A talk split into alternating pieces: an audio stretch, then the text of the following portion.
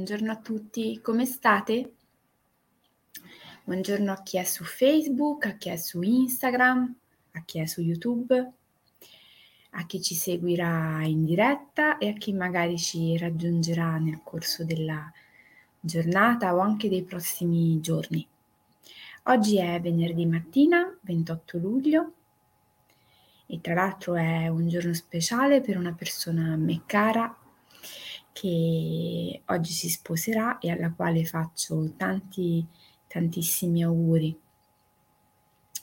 perché possa incontrare questo giorno con tutte le emozioni che seguiranno a cuore aperto, con il desiderio di viverlo veramente fino in fondo. Auguri Chiara. I passaggi sono sempre belli da, da affrontare, anche se a volte hanno tante emozioni, tante ripercussioni con le quali dobbiamo fare i conti.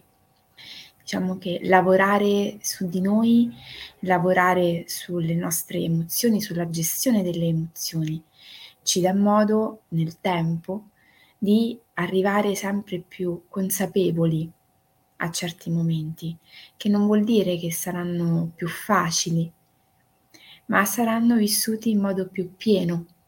E questo secondo me paga nell'ottica ehm, della mia idea di vivere pienamente la vita, con tutto quello che comporta, con tutto quello che significa. Vivere pienamente i passaggi vuol dire arrivare ai momenti cruciali in cui magari avverranno realmente dei cambiamenti, delle trasformazioni, delle modificazioni nel nostro modo di vivere, con consapevolezza, sapendo quali sono i pro, quali sono i contro, quali sono le criticità che dovremmo andare a gestire e quali sono anche quelle risorse che invece potremo enfatizzare per rendere quel passaggio più fluido, più vantaggioso, più nutriente per noi. Oggi, come ogni venerdì, sappiamo che il lavoro che andremo a fare parte da una storia e che come storia eh, ci addentreremo in un linguaggio un po' meno familiare per noi, più vicino probabilmente a quello che useremmo se ci trovassimo a parlare con dei bambini. Spesso nelle storie eh, il nostro modo di esprimerci è più dolce, metaforico, simbolico. E questo modo di esprimerci e di parlare attraverso metafore e attraverso delle modalità non così dirette come siamo soliti fare, buongiorno, può essere in alcuni momenti della nostra vita particolarmente prezioso, perché come sappiamo la nostra mente, che per sua natura a volte mente, costruisce delle strategie, costruisce delle modalità con le quali interpreta il quotidiano, la vita, quello che gli accade e spesso attraverso queste strategie costruisce anche delle resistenze attraverso le quali certi aspetti che magari sente essere più dolorosi, più difficili, non riesce a leggerli come tali. Magari li allontana completamente, non ci si, non ci si appressa nemmeno a cercare di sviscerarli, guardarli, affrontarli in altro, in altro modo. Con i racconti questo è un po' più facile. Ci si predispone nell'ascolto, un po' come se stessimo facendo una pratica meditativa dal punto di vista della postura, del silenzio, del portare l'attenzione sul nostro respiro, sulle emozioni che si muovono, sui pensieri che ci arrivano, in modo da essere un po' come uno schermo dove la storia arriva e ci consente di far emergere delle emozioni, delle associazioni, dei ricordi, delle impressioni e magari andare a lavorare su delle tematiche che non sapevamo nemmeno fino a quel momento di avere lì sospese. Ed ecco che, come al solito allora, arrivando al punto, ci mettiamo in una posizione comoda, possibilmente lontani da fonti di distrazione, con una postura che ci faciliti la respirazione e anche l'immobilità per alcuni istanti, perché imparare a stare senza rispondere o meglio reagire immediatamente anche alle sollecitazioni del corpo è un ottimo allenamento nel quotidiano. Noi non appena avvertiamo lo stimolo della scomodità piuttosto che eh, di un prurito, di un fastidio, tendiamo a reagire immediatamente.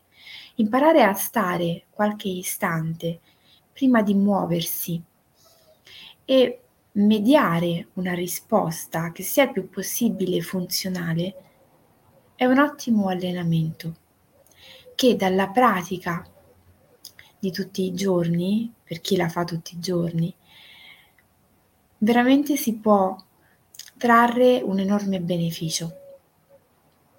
E quindi iniziamo così, mettendoci in una posizione che sia il più possibile confortevole per noi in questo momento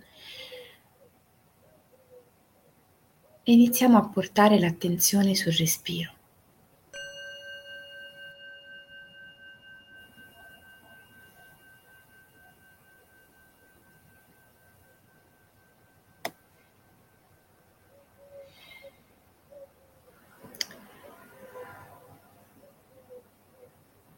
Pioveva a dirotto quella notte, goccioloni cadevano forti al suolo e la capretta, senza pensarci, non sapendo dove andare, si rifugiò in una capanna abbandonata sul pendio della collina. Si mise a riposare nell'oscurità, aspettando tranquillamente che il temporale finisse. Ma ad un certo punto, ansimando e facendo un verso piuttosto cupo, qualcuno entrò nella capanna. Chissà chi era. La capretta si nascose e poi drizzò le orecchie Tic-toc, tic-toc. Passi. Qualcosa di duro batteva sul pavimento. Era come se fosse il rumore di zoccoli. Doveva essere sicuramente una capra. La capretta, sollevata, si rivolse al nuovo arrivato dicendo Bel temporale, vero? Come? Chi ha parlato? Con questo buio non si vede un accidente. La capretta, un po' stupita dalla voce, rispose timorosa. Sono appena arrivata anch'io, ma non è poi così terribile qui. Ma sì, è vero, per fortuna ho trovato questo rifugio, dopo essermi trascinato sotto il temporale. Tirò un sospiro di sollievo e appoggiò il bastone sul pavimento. Già quell'ombra indistinta nella grotta avanzava con un bastone, e non era una capra, ma un lupo.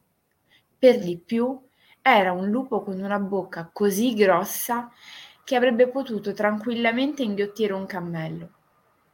Figuriamoci una capra. Che sollievo che ci sia anche tu.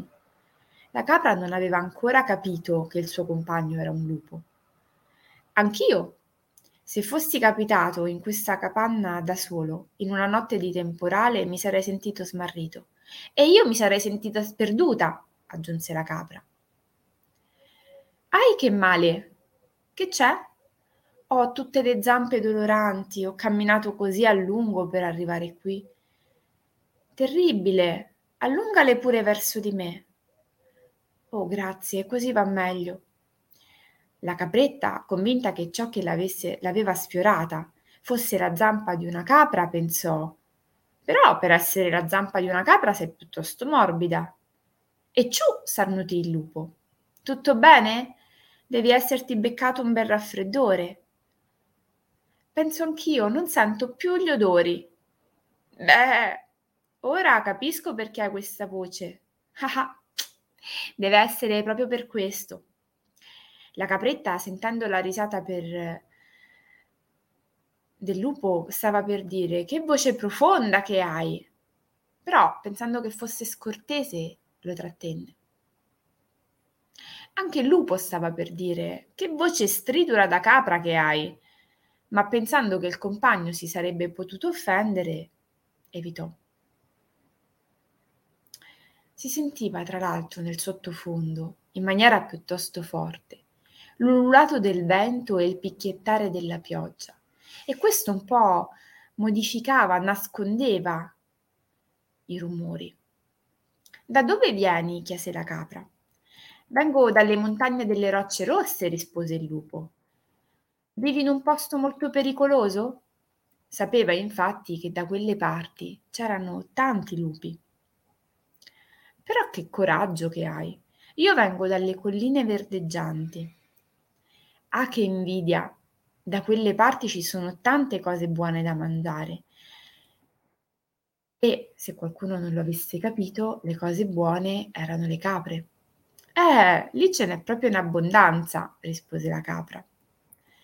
Da quel momento si sentì il brontolio delle loro pance. Ho una fame da diavolo, disse il lupo. Anch'io ho lo stomaco vuoto, rispose la capra. Sarebbe proprio bello mettere qualcosa sotto i denti, aggiunse il lupo. Ti capisco, stavo pensando la stessa cosa, rispose la capra. Di solito vado a cercare qualcosa da mangiare nei dintorni ai piedi della montagna dove abito. E anch'io faccio così, rispose la capra. Da quelle parti il cibo è molto buono. Sì, il profumo è invitante e morbido da masticare. Anche se lo mangi tutti i giorni, poi non stanca. Anzi, se lo mangi una volta, poi non puoi farne più a meno. Eh sì, è proprio vero. Ah, solo a pensarci, guarda, muoio dalla voglia. Ho l'acquolina in bocca. Che fame. Che buona l'erba, disse la capra. Che buona la carne, disse il lupo, ma proprio in quel momento il fragore di un tuono coprì le loro parole. Sai, da bambino ero magrolino. Anche adesso lo sono, ma a quei tempi mia madre mi diceva sempre che dovevo mangiare, mangiare e mangiare per diventare forte. Ma guarda, anche la mia diceva la stessa cosa. Mangia, altrimenti non riuscirai a scappare. Ti mancherà il fiato per correre. Certo che ci assomigliamo veramente molto. Beh, anche se non ti vedo, effettivamente abbiamo davvero tante cose in comune. Ci fu un lampo e l'interno della capanna improvvisamente si illuminò a giorno. Ma mi sono girato, mi hai visto? Ci assomigliamo? Sono rimasto abbagliato e improvvisamente ho chiuso istintivamente gli occhi. Ma quando li hai aperti, mi hai visto?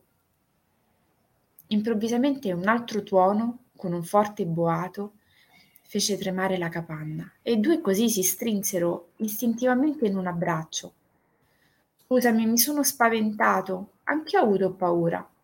Però ci assomigliamo molto, vero? Anche se non ci siamo visti. Abbiamo avuto anche la stessa reazione di paura. La prossima volta, però, a me piacerebbe vederti col bel tempo. Eh, anche a me. Potrebbe essere una bella idea. Ero un po' scoraggiato dalla pessima serata, per via di questo brutto temporale, ma siccome ho incontrato un buon amico, si è rivelata una delle serate migliori della mia vita. Guarda, il temporale è cessato. E finalmente tra le nuvole iniziarono a comparire le stelle. Che dici se domani ci vedessimo di nuovo qui? A mezzogiorno, per te va bene? Sì, dopo il temporale c'è sempre bel tempo. Davanti a questa capanna. Ma se non ti riconoscessi dalla faccia? Ok, per sicurezza diremo, sono chi ti è diventato amico in una notte di temporale. Vabbè, diciamo che basterà anche solo in una notte di temporale. D'accordo, la parola d'ordine sarà in una notte di temporale. Ciao in una notte di temporale. Arrivederci in una notte di temporale.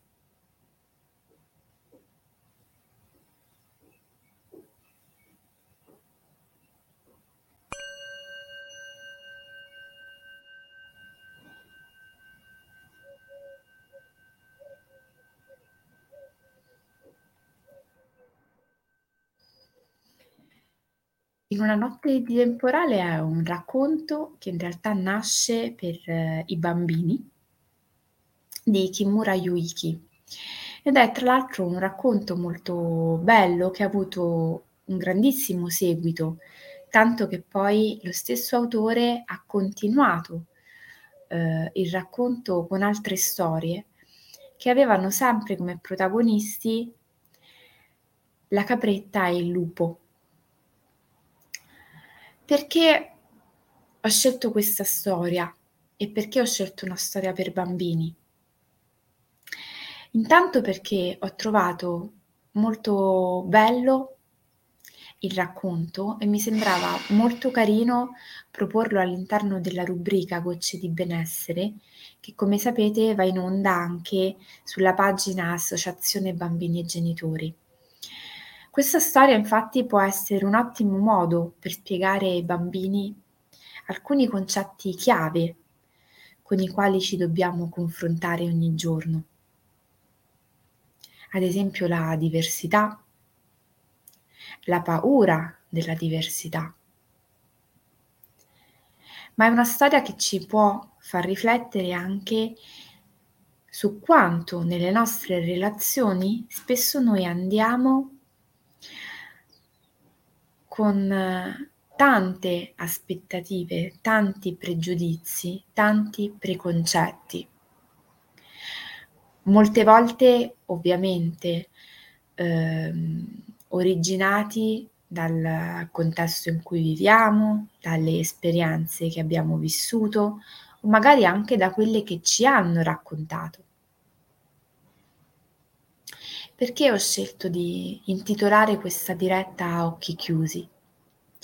Perché, come sappiamo, anche quando facciamo magari meditazione o in tanti esercizi di crescita personale, quando ci viene richiesto di chiudere gli occhi, facciamo sempre una grandissima fatica. È un po' come ehm, invitarci a lasciare andare le nostre certezze, i nostri punti di riferimento, eh, il vedere dove ci troviamo, che cosa accade intorno, come se la vista fosse quell'organo, o meglio quel senso, attraverso il quale noi sappiamo dove stiamo e cosa ci sta accadendo, dimenticandoci invece l'importanza di tutti gli altri sensi di cui noi disponiamo e che per esempio, soprattutto nelle nostre relazioni, diventano fondamentali. Lasciare andare le nostre certezze, quello che noi solitamente usiamo per guardare il mondo, le nostre lenti, è un'abilità veramente preziosa da non sottovalutare. La capretta e il lupo mh, mm, ci si sono ritrovati in un contesto specifico dove hanno potuto lasciare andare la vista e quindi potersi concedere il lusso di entrare in relazione in una modalità diversa rispetto a quella che avrebbero utilizzato alla luce del sole. E hanno scoperto la possibilità, al di là di quello che uno solitamente avrebbe pensato come possibile o impossibile, hanno scoperto un'amicizia.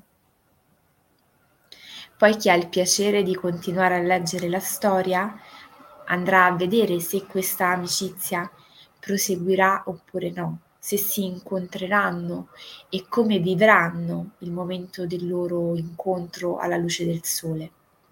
Ma quello che per me era importante come lavoro, sul quale stare, magari farci una riflessione, dedicare qualche minuto di questa giornata o del nostro fine settimana per scrivere due righe.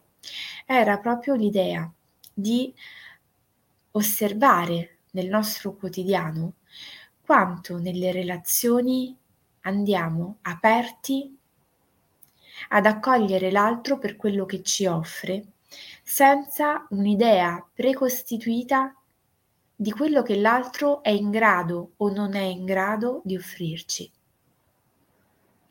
Quanto ci permettiamo di stare con le nostre emozioni? O per esempio con quello che ci suggerisce la nostra pancia nella interazione col mondo esterno? E quanto invece andiamo con i paraocchi perché sappiamo che alcune situazioni, alcune persone, alcuni contesti funzionano in un determinato modo piuttosto che in un altro. Sappiamo stare attivando altri canali. E per esempio, che effetto ci fa il concetto di diversità? Vediamo la diversità come una risorsa interessante dalla quale attingere oppure ci spaventa e ci mette in una posizione, di difen- ehm, una posizione difensiva. Come stiamo quando di fronte a noi ci si pone una persona particolarmente distante o che addirittura in maniera mh, mm, generale ci dovrebbe far pensare a un possibile pericolo. Siamo in grado di stare con quello che c'è oppure ci schermiamo immediatamente, quasi come se fosse un riflesso condizionato. Può essere molto interessante questo anche nelle relazioni, allargando un po' la prospettiva dalla quale osserviamo quello che ci accade. Vedere se diamo giudizi, se arriviamo subito alle conclusioni, invece di stare con quello che la situazione, la conversazione, lo scambio di idee ci sta portando. Perché a volte noi non ce ne accorgiamo, ma magari nelle nostre conversazioni quotidiane, dando per scontato tante cose, arriviamo sempre dove pensiamo che l'altro voglia arrivare e magari ci barrichiamo prima. Ehm, attiviamo subito delle modalità difensive, piuttosto che aggressive, eccetera, eccetera.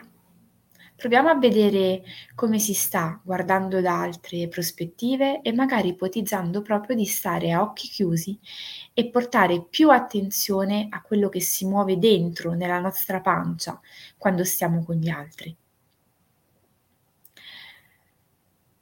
Con questo io ci tengo a augurarvi un buonissimo fine settimana dove il lavoro, l'osservazione, la crescita personale non sia qualcosa che vi appesantisca, ma piuttosto vi offra uno stimolo di osservazione e spostamento, perché spostarsi dalle proprie posizioni, aprire mh, nuove possibilità, offre sempre tantissime risorse che spesso nel nostro quotidiano, quando siamo magari impegnati, oberati di impegni e di tante cose da fare, facciamo molto fatica ad intravedere. Buonissimo fine settimana, come al solito ci vediamo lunedì mattina alle 7, sempre qui sulla pagina Associazione Bambini e Genitori e sulla mia pagina Giulia Di Sipio, counselor, coach e formatrice. Un abbraccione.